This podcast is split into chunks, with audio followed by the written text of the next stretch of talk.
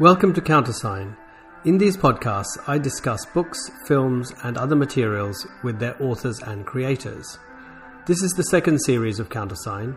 You can catch up on series one wherever you get your podcasts or by visiting countersignisapodcast.com.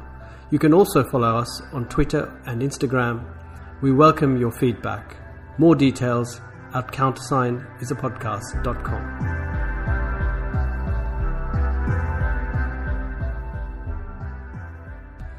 Nichanian's book, The Historiographic Perversion, concerns the extermination of Armenians during the Ottoman Empire in 1915 and the years that followed.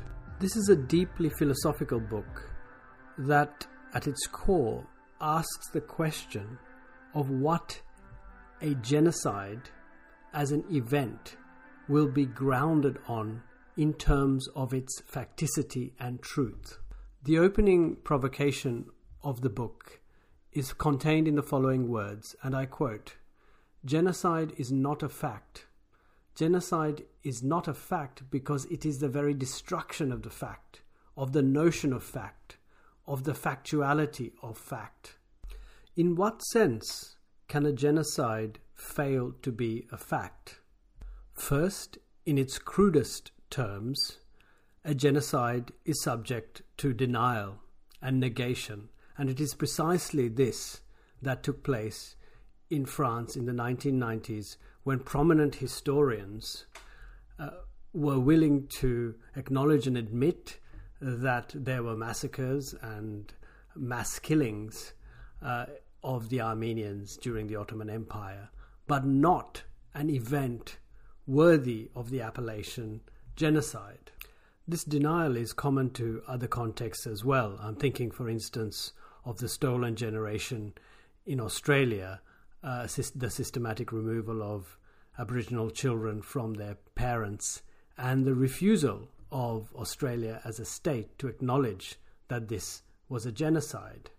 Of course, any comparison of one genocide to another takes us to the heart of the problem and the fact that, in Lyotard's words, with Auschwitz, something new happened in history, something that is a sign and not a fact. With Auschwitz as the emblematic sign of a genocide, what will other genocides be grounded on? Will it be a truth established by historians or by law or the memory of survivors? Or indeed, is it the case that each of these categories present the problem of representation, the impossibility of representing the event of a genocide? One of the extraordinary insights uh, that Marc Nichanian brings to this problem is that the impossibility of representation, which I have just described, is linked very closely to what Nichanian terms the destitution of the fact. That is to say, the fact that the fact itself is destroyed by the genocidal will. Understanding the nature of the genocidal will is absolutely crucial.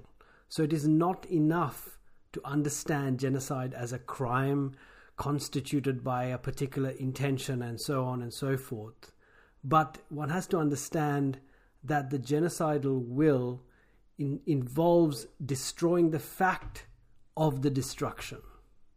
The role of the archive and historians is crucial here because, as Nichanian um, explains it, genocide is enabled by the gathering of an archive, the amassing of supposedly objective material and data that is able to uh, legitimize particular kinds of um, actions, um, murders, and exterminations as being part of a process of war, of transportation, of famine. So without the archive, there is no genocide.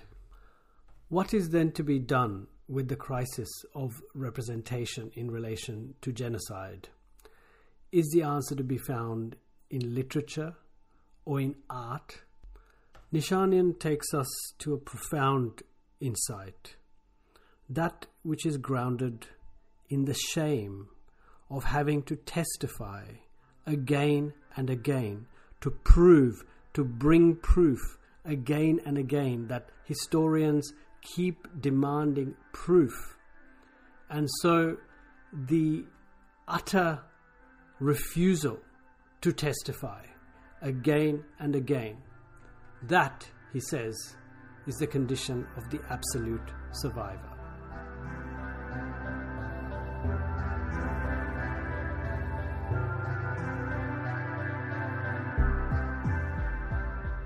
Marc Nichanian, uh, welcome to Countersign. I'm honored that uh, you have joined uh, me to discuss your extremely uh, provocative and influential book, The Historiographical Perversion. Um, I have read this book uh, many times in reading groups. Um, it has traveled with me and it has informed my own work. So I'm delighted to be in conversation with you. And I thought uh, it would be useful to begin by uh, talking about the uh, negation of the extermination of Armenians uh, that uh, uh, has provoked your life's work, the extermination of Armenians in 1915 and the years that followed, and the later negation and denial of this event. It is in response to this that at the beginning of the book, you say genocide is not a fact. Genocide is a destruction of the fact. Uh, so this has uh, been an extremely provocative uh, philosophical reflection on the history of the event of the extermination and the catastrophe. And you say that it has taken almost an entire life for you to write these words. Uh, so I would like you to begin by saying a little bit about that peripatetic scholarly life and your response to this uh, problem of negationism. I'll try. Thank you for the invitation, Stewart.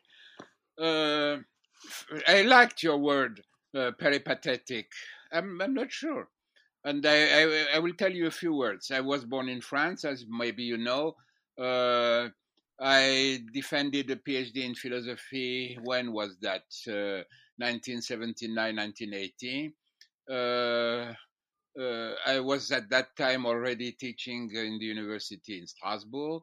Mm-hmm. I was, uh, you know, a student with uh, Jean-Luc Nancy. It's with him that I did my PhD, but also Philippe Lacoue-Labarthe and so on.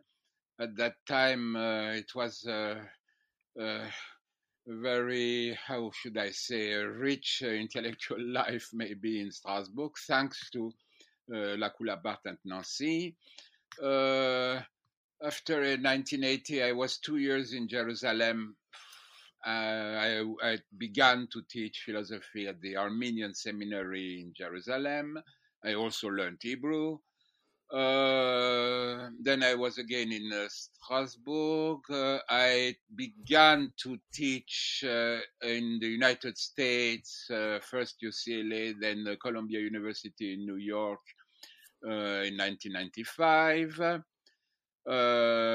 and after 11 years, in uh, New York. And after nine, 2007, I was a few years, uh, you know, one semester every year in Istanbul, Sabancı University, in a department called um, Cultural Studies, where my teaching was more philosophical. In New York, it was the department of uh, Middle East, and I was a professor of uh, Armenian studies, let's say, something like that.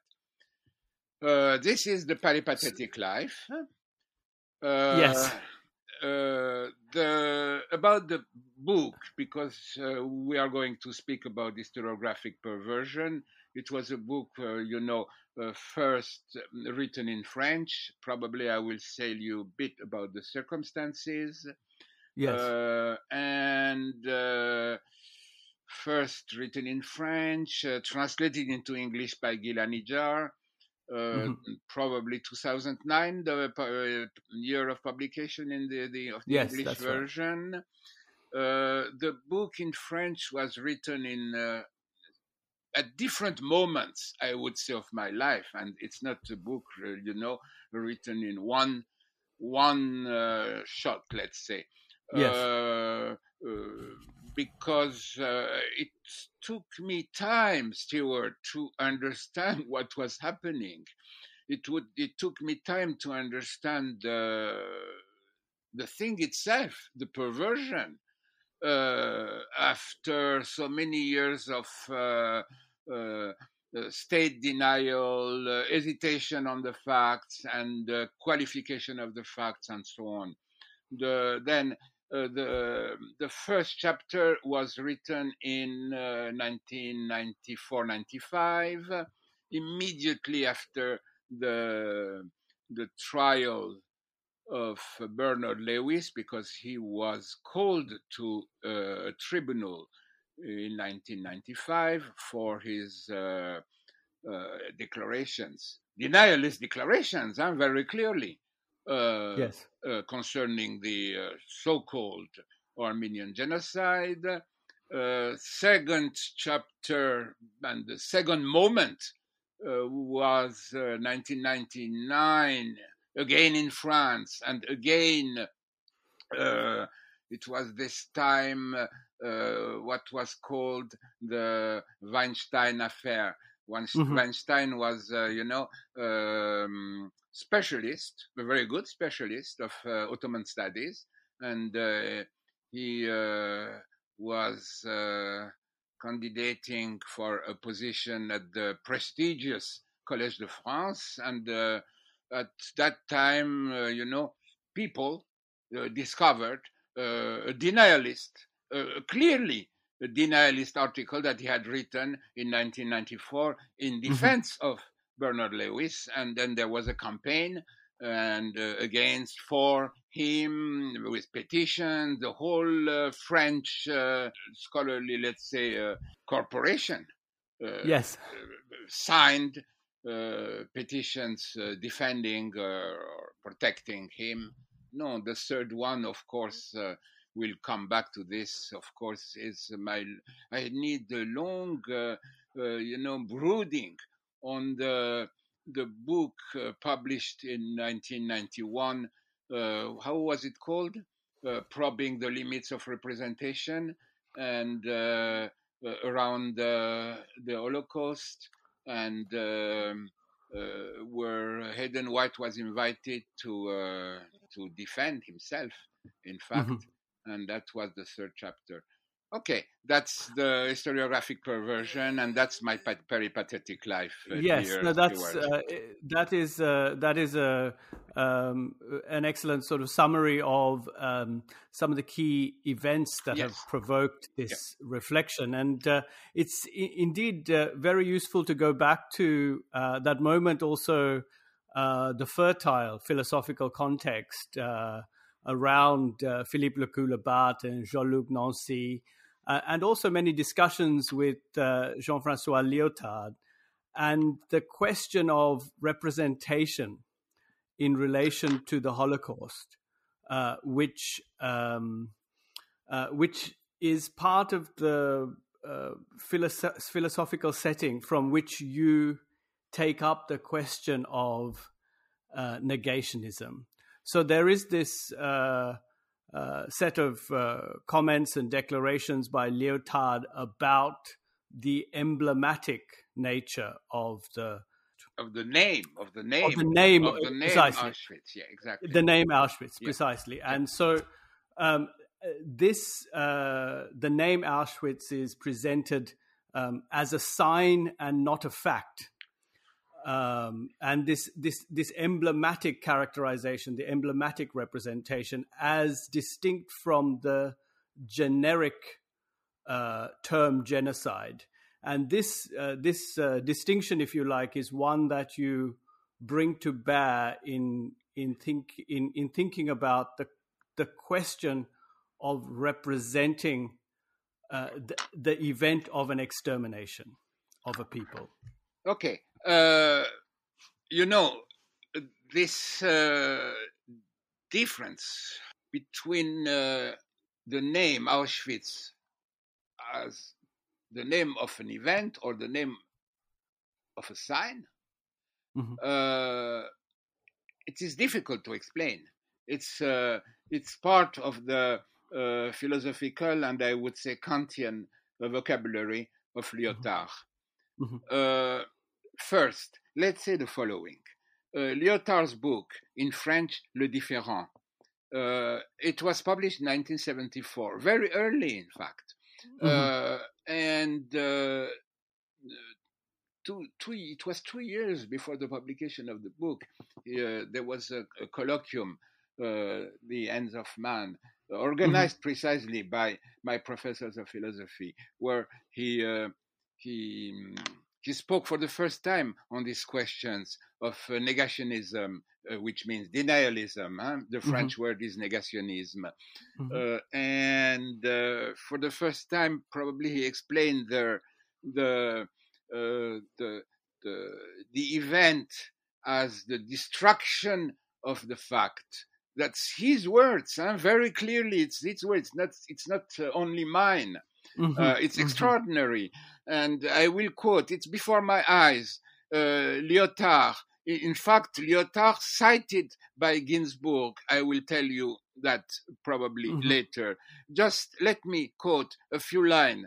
Uh, it's from Lyotard. The facts, uh, the testimonies which bore the traces of years and hours, the documents which indicated the sense or senses of the facts, and the names, finally, the possibility of various kinds of phrases whose conjunction makes reality, all this has been destroyed as much as possible. Mm-hmm. Then he asks, is, is it up to the historian to take into account not only the damages but also the wrong, not only the reality but also the meta reality that is the destruction of reality, not only the testimony but also what is left of the testimony when it is destroyed. Mm-hmm. Uh, then it's this extraordinary expression by Lyotard, meta-reality. It's, it's the same in French, la meta-réalité. Meta-reality that is the destruction of reality. Mm-hmm. Uh, and he also speaks, you know, of an earthquake that uh, destroyed uh, uh precisely uh, the the archive. Maybe we'll you will uh, come back to this word, the archive. Yes. Huh?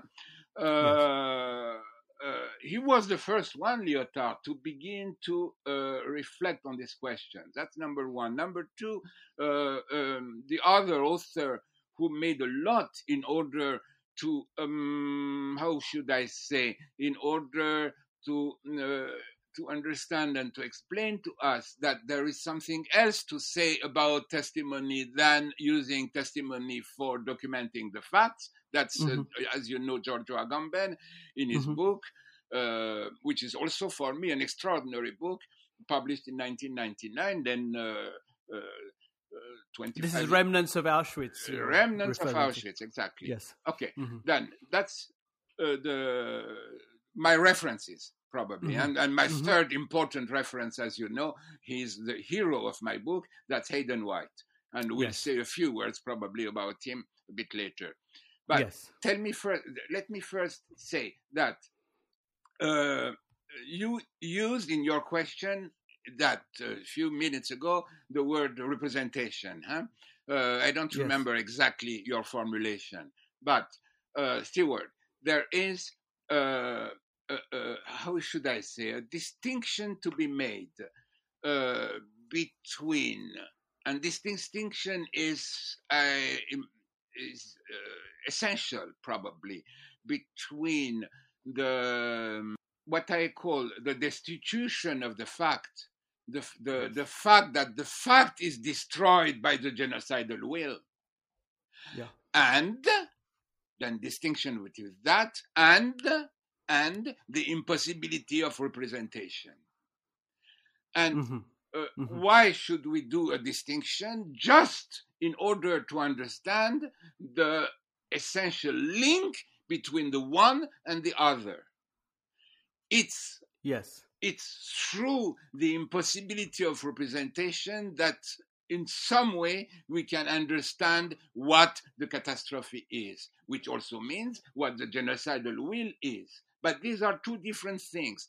The uh, at first, let's say, first glance, the the the fact that the what what we call genocide or the, the catastrophe, the effect of this genocidal will, uh, will to uh, what it will is to destroy the fact as such, that the facts in the plural, the fact as such. It's a, a philosophical uh, endeavor huh? To destroy the fact mm-hmm, as mm-hmm. such. And the mm-hmm. executioners, the perpetrators, they were philosophers, Stewart. They knew better yes. than everyone what it meant to destroy the fact as such. And on the other side, the interdiction, the forbidding of representation, which is related to it, which is another aspect of the same question, but they have to be distinguished in order to understand the relation between the one and the other. Do I am I understandable, Stewart? yes, yes.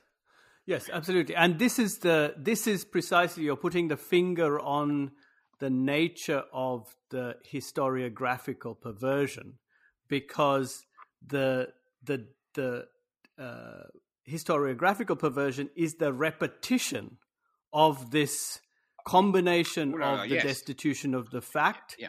and the impossibility of representation. So, in a sense, you're, you're, you're, you're also asking the question why do you have to do it again?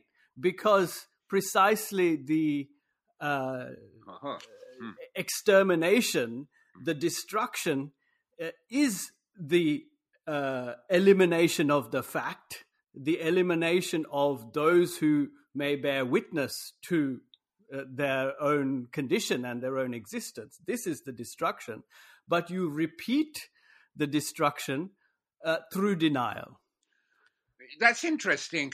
Uh, first, you know that uh, because you also asked uh, something about the history maybe of the extermination and uh, the history of denial in fact huh? mm-hmm. okay mm-hmm. the yes. uh, the extermination itself it was in 1915 1916 ottoman empire uh, not turkey yet huh? ottoman empire and yes, so Ottoman, yes. and um, it's not the place maybe to uh, say anything more about that but uh, uh, you know it coincided with the transformation of the empire into a, a nation state. Huh? Yes. And uh, of course, uh, I'm not sure that that is the the topic of our discussion, but of course, we have also to understand what it means, this transformation, what it involves in terms of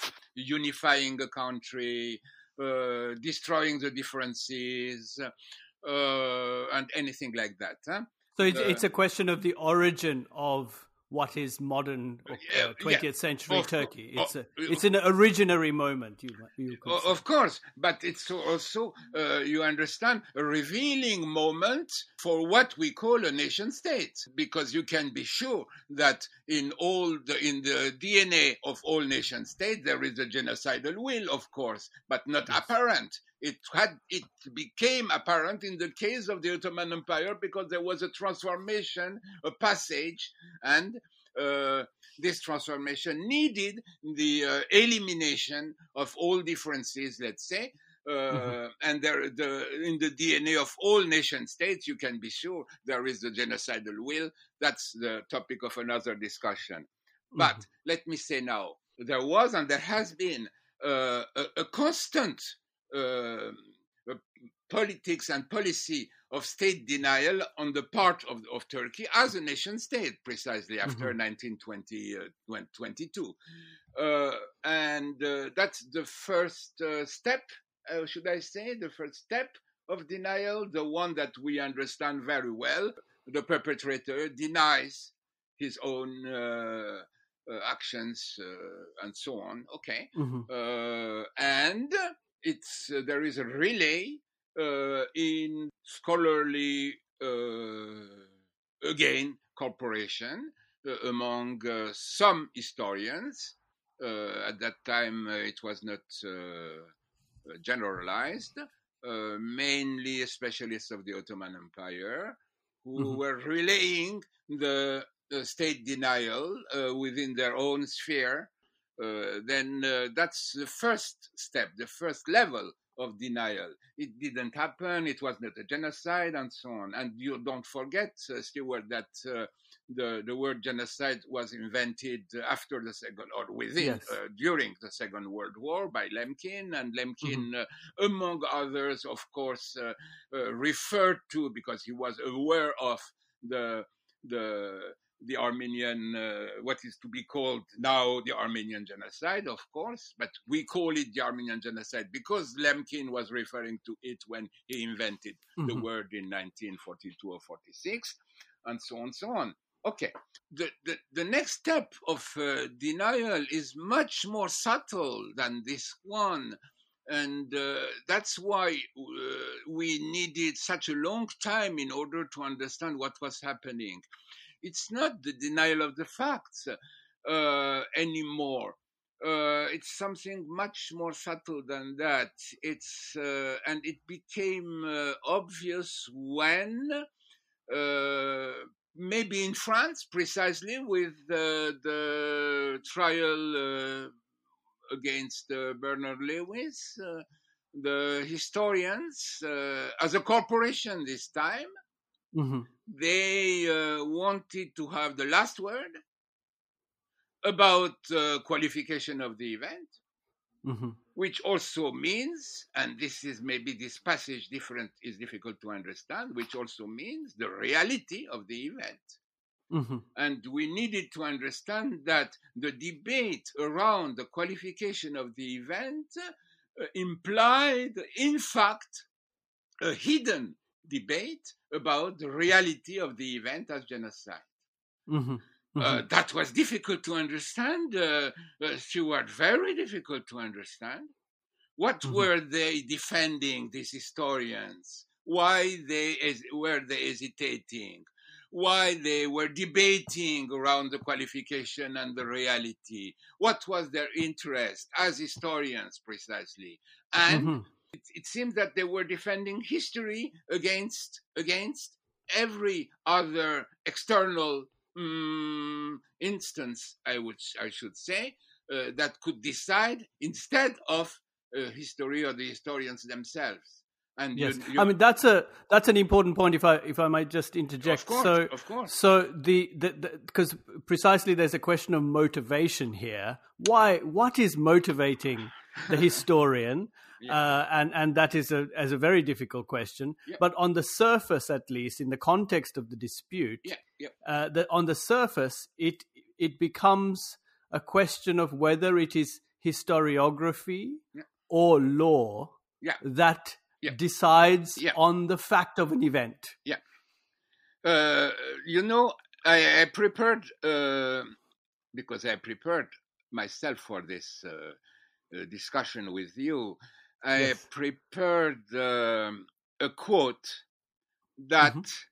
I put at the beginning of my file full of quotes, Yes. and I even uh, it's a quote in French, and I even asked my friend Gil Anidjar to translate that for me into English. Uh, Thank you. We are in uh, 2012, yes. And uh, yes, we are in 2012. Uh, then uh, it needs an introduction. hmm Uh, the book, The Historiographic Perversion, was uh, published in French in 2005. Mm, the debates in France uh, around the official recognition of the Armenian genocide, uh, uh, by the way, uh, almost always uh, the so-called Armenian genocide, huh? Yes. the yes. debate uh, in France took place uh, between uh, 1995 and uh, 2012 in uh, with different uh, moments uh, all of them unpleasant moments of course Mhm. uh, it was uh, there was first in 1998 uh, a parliament decision let's say uh, uh, mm-hmm. recognizing, but it was not official. It became official in 2001. In 2001, the French Parliament edicted a law, a law with one phrase: the Armenian people were subject to a genocide in 1919, uh, in 1915, in, mm-hmm. Uh, in, the Ottoman Empire, something like that. Yes. Uh, that's 2001, huh? Mm-hmm. Uh, then, after that, the Armenians uh, French Armenians wanted because that, that one phrase uh, is is useless. In fact, it's uh, mm-hmm. an official recognition. So what? Uh, then they wanted uh, one more step uh, on the part of the French state. They wanted a law that, how should I say, prohibits or forbids any denialist or penalizes or would penalize any denialist uh, formulation. 2008, that was the first move towards such a, a, a new law. And you know mm-hmm. that such a law exists in France. Uh, it's new also, uh, end of the, uh, in the 90s, uh, which is called La Loi Gayssot, the mm-hmm. Law. Uh, mm-hmm. which mm-hmm. is a law that penalizes I don't know if in English I should say penalize this. Penalizes the. It uh, prohibits, so it, it, prohibits, it, makes it unlawful. It, yeah. Yes, unlawful. Any, and also uh, forces uh, uh, uh punishment for any yes. any denialist mm, account of mm-hmm. events during second the second World War. Okay. Yes. And then probably the Armenians in France wanted a similar law for the Armenian genocide. Mm-hmm. And mm-hmm. uh, then uh, in 2008, for the first time when it came before the parliament, there was an immense movement on the part of the historians uh, uh in order to counter that uh, that that uh, possible law and uh, the creation of uh, a committee of historians, an association called Liberté pour l'Histoire, Liberty for History. Mm-hmm. that was in 2008. The law didn't pass in 2008, it, and it came again on the 4 in 2012. Mm-hmm. And maybe you know, at that time in 2012, it was voted by the parliament, such a law, analogous to mm-hmm. the Gayssot law for the Second World War, and mm-hmm. this time for the Armenians.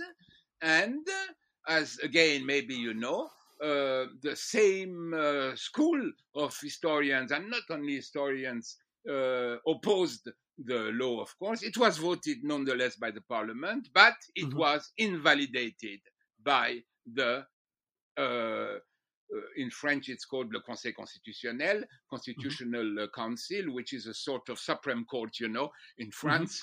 Mm-hmm. Uh, and uh, it, it doesn't exist now as a law because it was invalidated in 2012.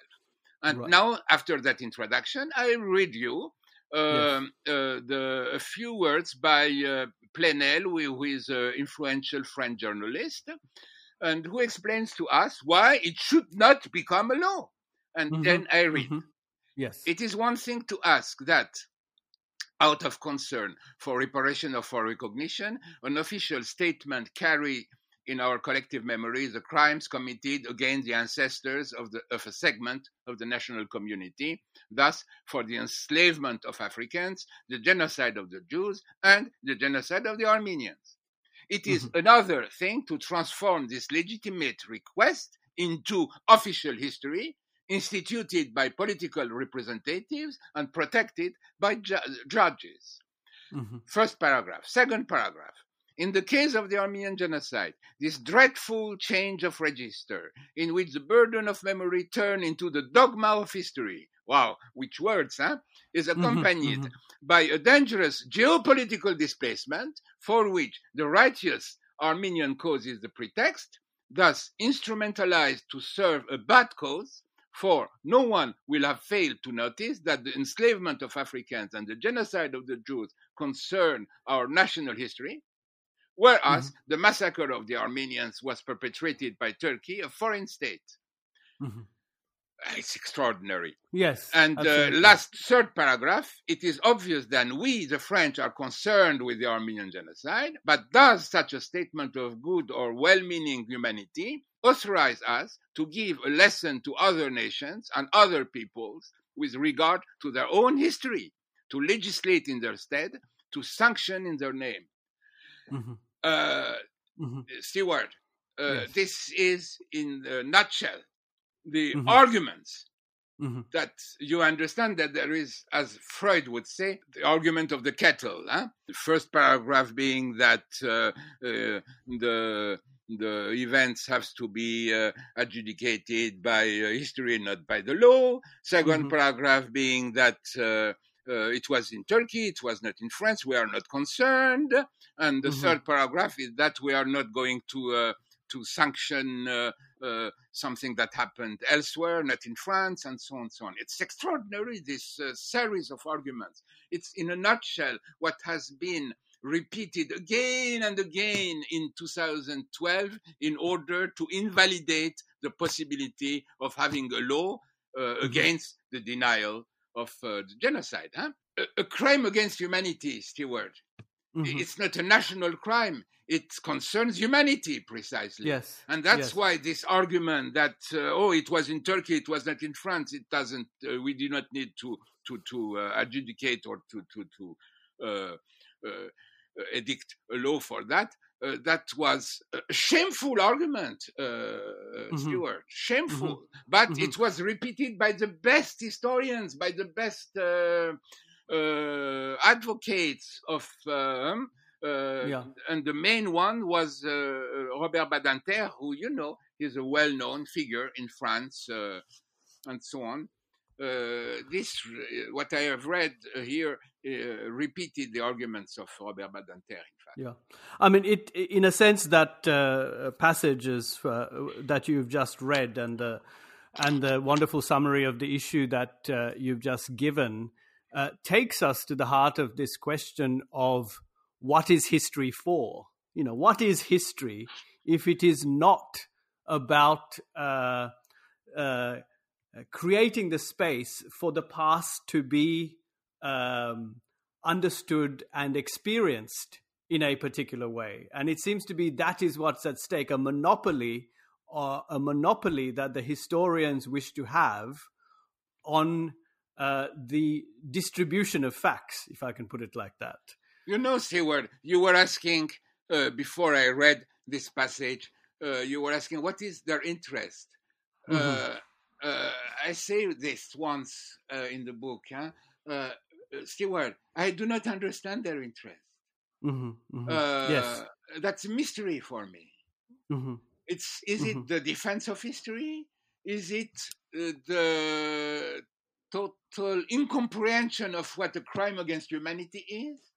Mm-hmm. Uh, is it the the the will to uh, to to repeat again and again that it's precisely it's not a crime against humanity? Mm-hmm.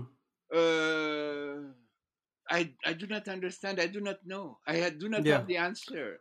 you know, uh, the, the the I suppose uh, p- partly because this this denialism, uh, this negation is uh, repeated in many other contexts. Just recently, a few weeks ago, the ah. Australian the Australian Prime Minister on what uh, Indigenous uh, Australians call Invasion Day, but Australians want to refer to as Australia Day. It is the ah. it is the twenty sixth of January, the day on which uh, the uh, British arrived to uh, colonize and invade um, Australia in 1788. Uh, yes. The the Australian Prime Minister uh, said uh, to to the nation, "Well, of course, these these convicts who who came, you know, they it wasn't such a great time for them either, you know. So this was uh, a sort of equivalence, drawing an equivalence between uh, the beginning of a, uh, a genocidal process of settling yes. uh, and invading a territory. Yeah. With the experience of convicts being transported, the past uh, that uh, the historians and the politicians which wish to uh, have control over has a purchase in the present. Yeah. That is the that that has to be part of what uh, must be going on here. Uh, the way in which these past events, as you were saying in relation to the Turkish state, for example, that is the originary moment, and and so there is a denial actually of the genocide that is at the originary moment of the Turkish state. Of course. Uh, and so it is this it is this past reaching in reaching into the present and being so alive in the present. First, let me connect with this uh, what we said. Uh, at, you said at the very end. Uh, in, in, in, the case of what I call the, genoc- the genocidal will, in the case of uh, what we call genocide in this 20th century, it's pretentious, but I, I would I, I would say uh, we have to understand that the crime is not only if it was not enough. Uh, uh, destroying lives, uh, exterminating. It's destroying the fact that I am destroying. Mm-hmm, mm-hmm. Uh, then the denial, that's why you said originary. The denial is within the act itself. Mm-hmm, the, mm-hmm. the real act, in fact, is and I and it were if it were a fact, I would say the real fact, but it's Mm-hmm. not. The real act is this uh, this uh, destruction of what I am doing uh, in in the moment when when I am doing it. The Mhm. the real act is this this the, what I had called at the beginning of the book the destruction of the fact. That's why I'm saying that it's uh, philosophical, huh? and this is also why uh, it has to be understood not, of course, not historically, uh, but philosophically, uh, and uh, uh, that's why it's it's it's constantly repeated. In fact, uh, it's not uh, the originary act. Uh, it's uh, because it's the essence of the the event, and it Mhm. it, it comes back again and again Mhm. uh, in, in different forms uh, in the discourse of historians and the denialist discourse. Crimes Yes. against humanity. Yes, I understand. I I I uh, I, I am trying.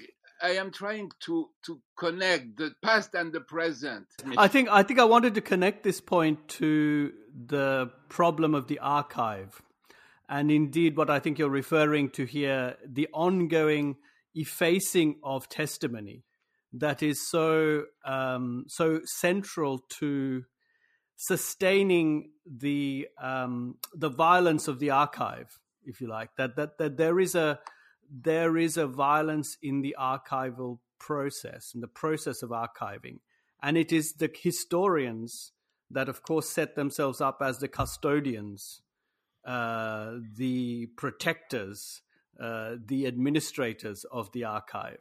And so, this problem of archi- of the archive and of testimony is um, a manifestation of the genocidal will. Uh, then, before coming to this question of the archive, which is uh, mm, an important and difficult question, uh, let me say, let me come back one second to the to the uh, crime against humanity. Mm-hmm. Uh, it's something that I explain in the book. Mhm. Uh, it's uh, Hannah Arendt, Yes. uh, Eichmann in Jerusalem. Mhm. Uh, she was distinguishing the expulsion, annihilation. That's how, that are her. Uh, these are her words. Annihilation of entire population as inhuman acts Yeah. from the same acts as crimes against humanity. And the distinction is what is the distinction? Is the following. Inhuman acts were those acts that would be explained by reasons belonging to the human realm colonization homogenization and uh, unification of a territory and so on. And you understand that slavery and also the example of australia is a part of this uh, Mhm. of this uh, what how does she call that? Uh, the in, inhuman inhuman acts huh? Mhm, mhm, uh, yes. and uh, crimes against humanity, she says, I'm quoting, were those acts of which motive and aim are without precedent, mm-hmm. uh, which means, first of all, that no existing human logic could explain them. Then uh, mm-hmm. it, they are not motivated, the crimes mm-hmm. against humanity. Mm-hmm. Uh, mm-hmm. then uh, uh, it's a paradox, of course, because if they are not motivated, they have no sense, and it's the absence of sense that uh, that that uh, that makes the motive the no yes. the, the, not the motive the the the absence of intent of reason of motive that makes sense of the event at which makes the event what she calls crime against humanity and mm-hmm. what I am explaining in the book is that that's a very powerful uh, logical matrix that is informing, uh, in fact, all the reflection on the uh, on denialism, uh, testimony, uh, and so on. This mm-hmm. difference between crimes against humanity and uh, inhuman acts, crime, crimes against humanity being the crimes that have no reason, no motive, uh, no mm-hmm. sense, in fact. Mm-hmm. mm-hmm that's uh, that was what I wanted to add. Now mm-hmm, let mm-hmm. me come one second to this question of the archive. I'm uh, I re- I'm repeating in the book several times that uh, there are there are genocides only in the 20th century. Why? Mm-hmm. Because in order for a genocide to happen, which means what is a genocide? It's a crime without truth. Haha, mm-hmm. I, I, have to explain that. A crime yes. without truth mm-hmm. uh, which means a crime that cannot be, at first glance, cannot be uh, e- explained by, uh, uh his, let's say, historical reason. Mm-hmm. Uh, then there are crimes only in the 20th century because these genocidal crimes are informed but what, by what now we call archive. Mm-hmm. Uh, there is uh, then the, the the genocidal perpetrators, they knew better than others what an archive was, and what they were doing was to, to destroy the possibility of the archive. And what is an archive? I will give you, uh, uh, let's say again, a philosophical uh, definition. The archive is uh, what contains the condition of possibility for a fact to become a fact. Mm-hmm, mm-hmm. you are uh, at the same time destroying the possibility for for becoming a fact of what you, you are doing. This mm-hmm, is a mm-hmm. very perverse and very yes. efficient uh, action. Uh, mm-hmm, okay. Mm-hmm. Uh, but at the same time, you see, uh, there is what we call testimony. And mm-hmm. uh, the two have to be related, of course, the archive and testimony. Why? Because uh, and that's the new meaning of testimony and that's mm-hmm. this new meaning of testimony it's something that uh, happened before our own eyes in the last 30 years the meaning of the word testimony changed radically and that's why there was there has been a constant reflection on testimony on the part of the philosophers beginning by lyotard of course agamben mm-hmm. derrida himself and so on and so on mm-hmm. Uh, mm-hmm. And why? Because this time uh, we have to think about of what it means when we say testimony, when it is about uh, an event uh, which is uh, uh, at its core, at the beginning, without truth, which means mm-hmm. an event that aims at what? At destroying the witness. In what? Yes. In in man, precisely. In man, in humanity. Mm-hmm, uh, mm-hmm. You understand? Destroying yes, the weakness yes. in humanity. That's extraordinary. And beginning when we understand that that's the aim of the perpetrator, then we have to think again from the beginning of what it means to to testify, to bear witness, and so on. And you know the extraordinary um, formulation of Agamben, huh? uh, the, who needed uh, to uh, and I think that it's uh, the, the, the, the, most important reflection on testimony that we have this book, uh, uh, Remnants of Auschwitz. Mm-hmm. And uh, it's a book where uh, Agamben uh, wants to liberate, to free testimony from its, from what? From its archival meaning, I would say, from mm-hmm. its uh, meaning as document, let's say. Mhm. Uh, and uh, you know it's his formulation. and the uh, witness is the one who is wit- uh, bearing witness about the impossibility of bearing witness, precisely. Yes. So then I think you also wanted to. Um, I think it would be useful to touch on the um, on Hayden White, which you earlier Ah, said was Hayden the White. hero. The hero, Yes. Hayden White is Yes. the hero. Uh, but no, not very long, uh, uh, Stewart. Uh, Hayden White, uh, he was the one in the United States. Uh, he was an inspiring figure for me. He was Mhm. the one in the United States who, uh, um, from the beginning, tried to uh, rethink uh, history and to debate with historians uh, about uh, the, the the meaning, the essence uh, of history, and um, in uh, it was this article in 1982 where he had the most powerful formulations and at the same time the most ambiguous formulation about the historiography of genocides Mhm. uh, and uh, of course he understood he knew that uh, there was something to be interrogated uh, in the relation between the genocidal will and the genocidal event and historiography and he knew uh, of course already that there was uh, what uh, later derrida would call the crisis of historiography or the perversion of historiography huh? Mhm. Mhm. because the historiographic perversion don't forget that's an expression that comes directly from derrida huh? Yes, in the force of law, his Yes, essay, the force of law. uh, and then 1982, Hayden White. Uh, he, um, uh, he, at the same time, you, you, you know, he gave the impression that the it was a question of interpretation, the genocide or not, and so on, and then uh, the interpretation and the reality of about the events is a question of uh, dominant discourse, uh, of power, and so on, so on. That's why he was invited uh, 10 years later by the historians in UCLA uh, at the same colloquium, in fact, where also Derrida had spoken for the first time uh, his force of law. Mhm. Um, and uh, I read this somewhere. One day, Derrida told me, but Marc, il, ce n'était pas un négationniste.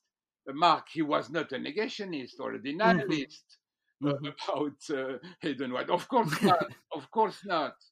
Uh, but that was all the more astonishing that uh, when he tried to uh, question the position and the role uh, played by history, uh, then he was deemed as a, a, a possible negationist by the historians because when you Mhm. question history, of course, then you Yeah. question the, for them the reality of the, the event, then the reality of the Holocaust, then you can be maybe a negationist. Mhm. That Mhm. was an Mhm. insulting, uh, uh, excuse me, I do not find the word an insulting uh, uh, condemnation. of, yeah. of Hayden White, of course. Of Mhm, course yes. mhm. That's what I Yes. wanted to say about White. Yes, absolutely. And I think, I mean, the other, the, just before we leave the issue of testimony, uh, the, one of the um, people who keep keeps coming to mind for me when I'm when I'm reading your book is uh, Lanzmann, and uh, Lanzmann's uh, film, The Shoah, Ah, um, and the uh, attempt there to to uh, perform testimony, Yeah, to elicit the performance of Yeah. testimony without the document. Yeah, Uh, in in a sense, of course, he creates a certain archive Yes. of testimony, but an archive that is Yeah. not of documents, uh, No. not of documentary footage and films, but of people speaking and recalling. And I think there is this, uh, you know, it's a very extremely complex um, relationship between here of memory, Yes. the relationship between memory and the reproduction of memory, as distinct from um, the the the archival drive Yes. for Yes. both uh, documentation and destruction Yes, of. Uh, of the fact. Yeah, uh, you know, uh, the, the this film Shoah for me is a a, a revolutionary moment, Mhm. uh, really revolutionary uh, in our uh, reflection on uh, on on testimony, on the event, on history, and so on, uh, because uh, for the first time it uh, explores the limit Mhm. between art and testimony, precisely, Yes. Yes. and uh, which makes uh, mm, which is an interrogation not only on art, not only on testimony, of course, but also on art itself. What is it? yes. Uh, it Mhm. uh, it had always a, a, a relation uh, with testimony. It was excluding testimony from itself, fiction, and so on, so on. But Mhm. but then no, we have to understand within uh, art or or film or literature also, huh? Uh, Mhm. but because we cannot explore that elsewhere than within art itself, the limit Mhm. between art and testimony. That Mhm. that was Lanzmann's work. And Yes. uh, in spite of his um, other mm, doubtful formulations and so on, this is a revolutionary work. Yes. Yes, Uh, absolutely, and and also for me, I I I, I recall uh, watching uh, Lanzmann's Shoah when I was a student in the in the late 1980s, and it was uh, an extremely powerful powerful moment that that uh, started to generate some of my own. Uh, questions. And I, I think this brings me to the question of art and literature, which is, of course, the subject of the fourth chapter Yes. uh, of of your uh, of your book, um, and indeed the fact that in other parts of your work you have been reflecting intensely on Armenian literature of course. um, and literature as, uh, if I can put it like this, a form of testimony, although putting into question the testimonial nature of art and literature. So I wanted you to uh, say something about that. I'm relating this with the question of representation. Mhm. Uh, and also to Lanzmann. Mhm. uh, at the beginning of our conversation, I, I, I thought that we had to distinguish between two things, uh, which were what? Which were the erasure of the fact on the part of the perpetrator, which is the genocidal will, question of the archive, and so on, and and the question of representation.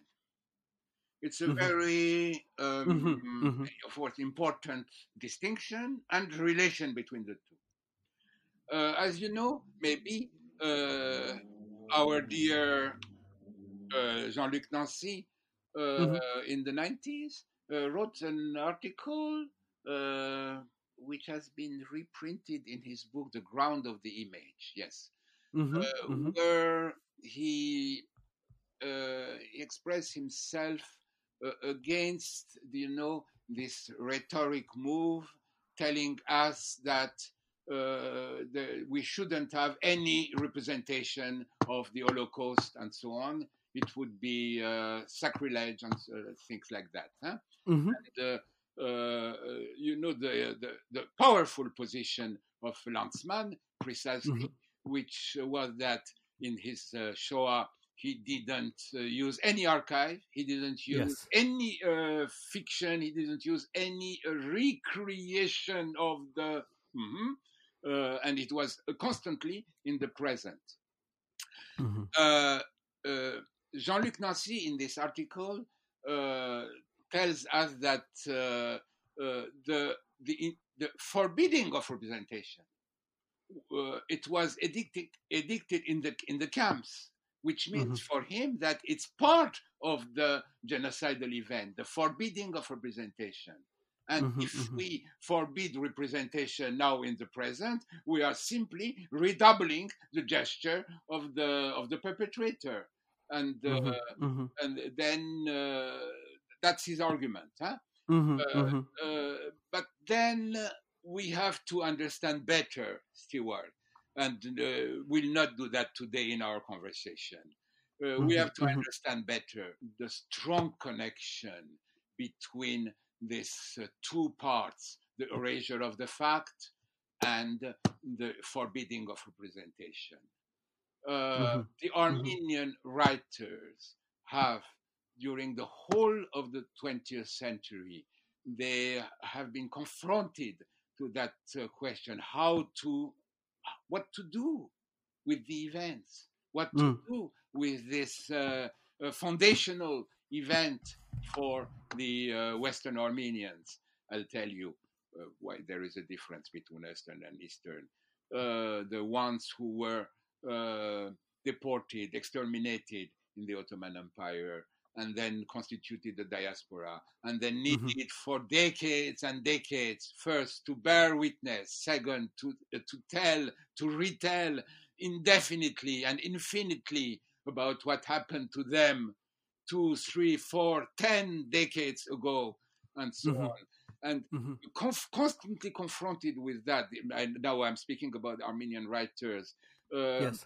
Are we going to represent? Is it possible to represent? Are we going to use? We need infinitely numerous um, uh, testimonies in order to give an account of the entirety of the event and so on. And, and of course, because they uh, were asking themselves this type of question. They were unable to go beyond the uh, the what the the, the the documenting aspect of testimony.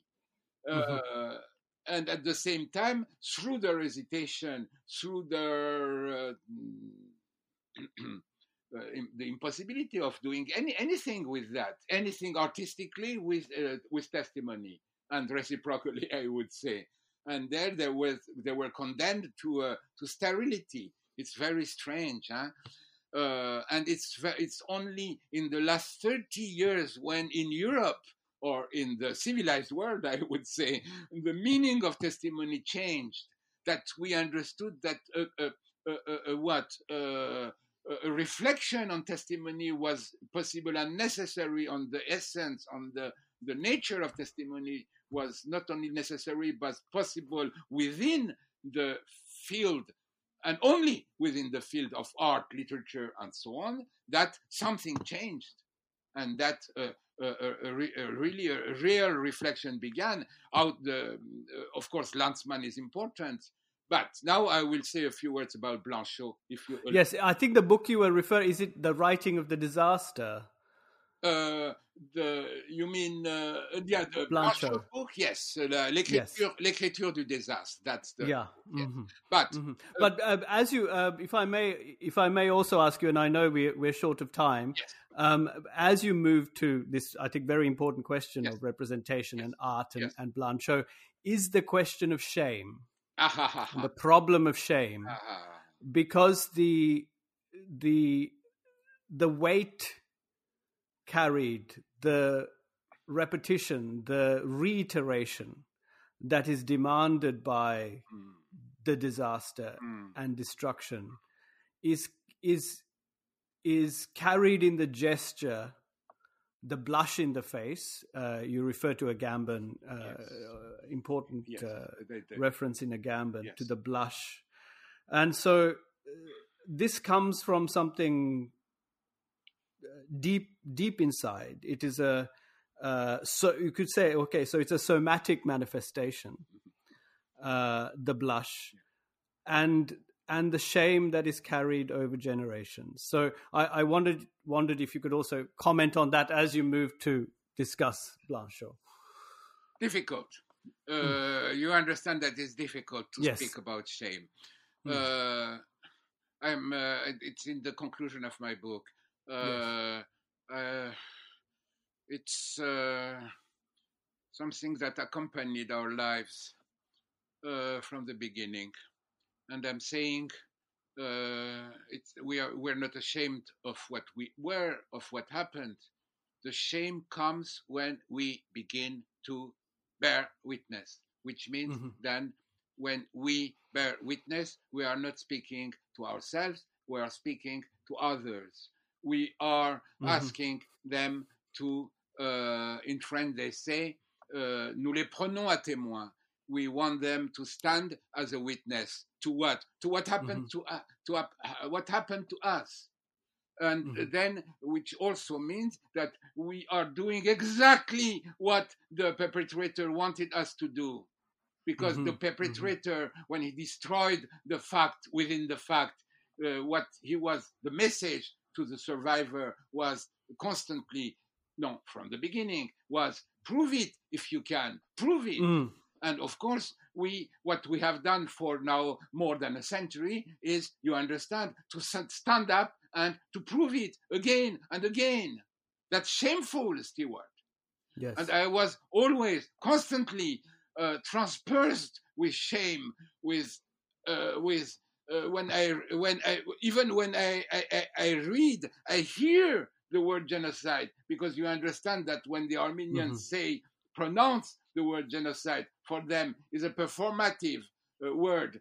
When uh, they they they are they are uh, sh- showing themselves as as victims and they want people to understand them as victims. That's shameful Stewart. Mhm. shameful. Mhm, mhm, mhm. I'm not sure that now today i can say Yes. more about shame Yes.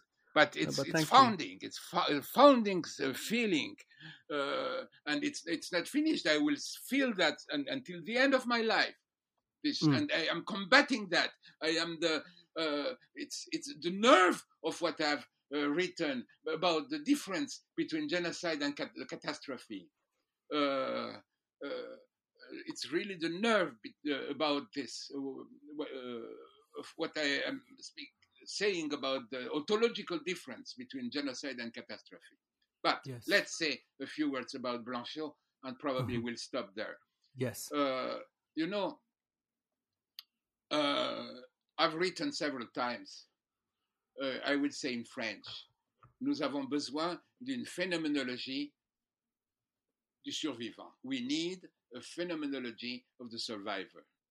Mhm. Uh, strange formulation because um, philosophically uh, there is phenomenology where there is an experience. There is an experience where there is a subject. There is a subject where there is history. And uh, it's clear that the survivor is the contrary of all that. He is not the subject. The subject, what is the subject? The subject Mhm. is the witness of himself. Uh, he can witness. He can witness for himself, about himself. He can bear witness, and so on and so on. Uh, then uh, it's this uh, paradoxical formulation that I nonetheless want to keep. We need a phenomenology of the survivor. And uh, of course, it will not be phi- philosophical. Uh, it would not be philological, of course. Uh, uh, and it's very strange. I have never understood why the first one who produced a philology of the survivor, not philosophically, of course, was Maurice Blanchot. He did that in a series of, in, with his words, récits, uh, novels, stories, short stories, uh, narratives. You know, récit means narrative or account Mhm, or mhm. something like that.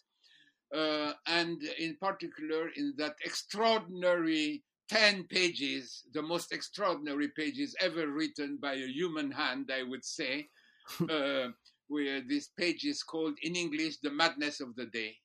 Yes. Someone suddenly becomes a survivor. Mhm. He is uh, accepted in an asylum. He works against himself. Of course, as you know, the survivor works against himself because he wants uh, historians to speak about him constantly. That's his essence of the survivor. He is not anything else. How did Blanchot know all this? For me, until now, it's extraordinary. And uh, interrogators sitting in front of him tell him after he recounted his history, but they tell him now you will come to the facts.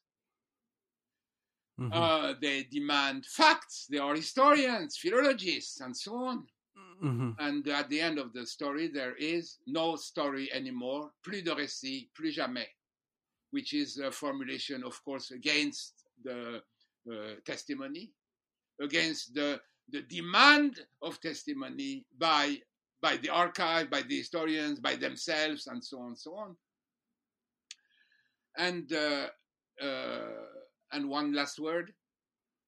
There is this uh, last novel by uh, Blanchot, which is called The Last Man, Mhm. Mhm. Le Dernier Homme. And who is the last man? Who he is the one who cannot be the witness of himself.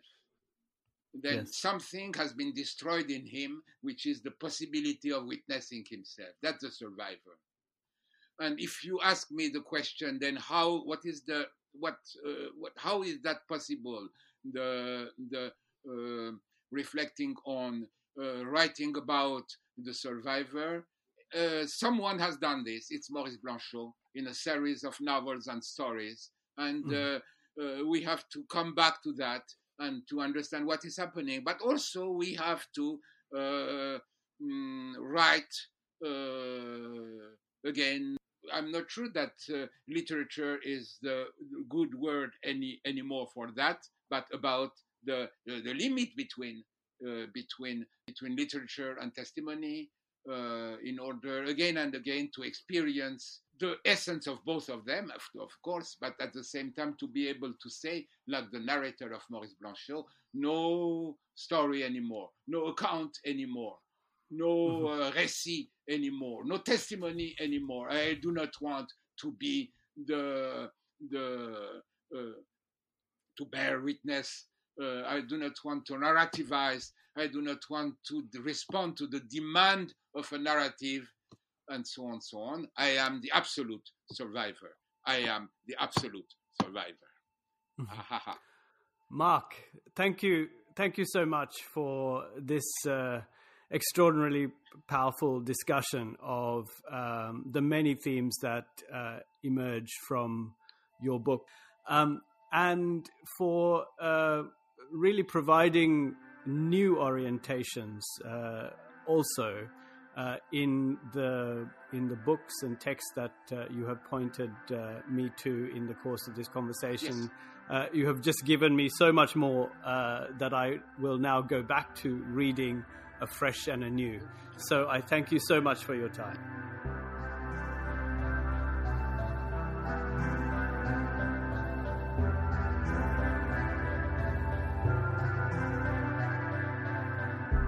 You have been listening to Countersign. Thank you for joining me. For more information, please visit countersignisapodcast.com.